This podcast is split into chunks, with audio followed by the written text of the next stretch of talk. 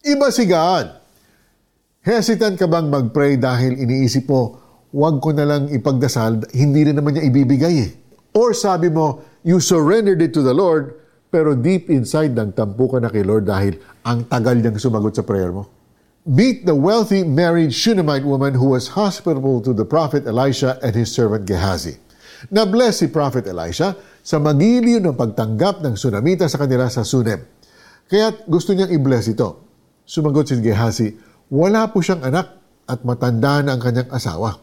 Kaya't nang ipinatawag ang babae, sinabi ni Elisha, isang taon mula ngayon ay meron ka ng anak na lalaking kakalungin.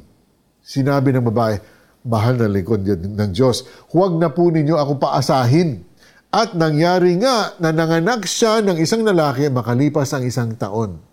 Lumaki ang batang lalaki, ngunit isang araw ay bigla na lamang itong nagkasakit at namatay. The Shunammite woman went to Elisha and said, Humingi ba ako sa iyo ng anak?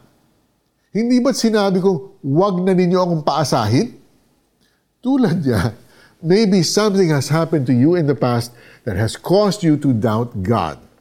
Marahil ay may mga tao sa buhay mo na nangako sa iyo pero hindi nila tinupad at binigo ka. Pero iba kapatid, si God. Nanganak ang sunamita ng lalaki sa taon na sinabi ng propeta ng Diyos sa kanya. It was a fulfilled promise. At nang namatay ang batang lalaki at idinulog kay Elisha ang nangyari, Elisha raised her son from the dead. Si Lord ay hindi paasa kundi siya mismo ang pag-asa.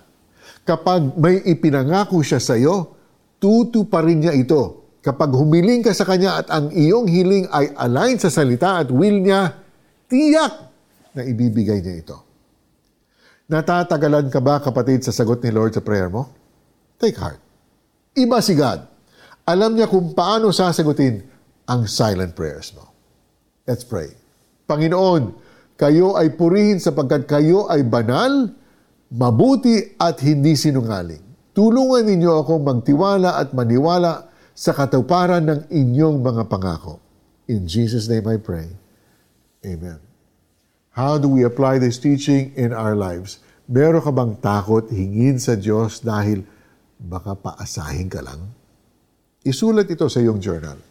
Ask the Lord to give you sensitivity to His leading and clarity to receive His answer. Ang Diyos ay di sinungaling na tulad ng tao. Anumang sabihin niya ay kanyang gagawin.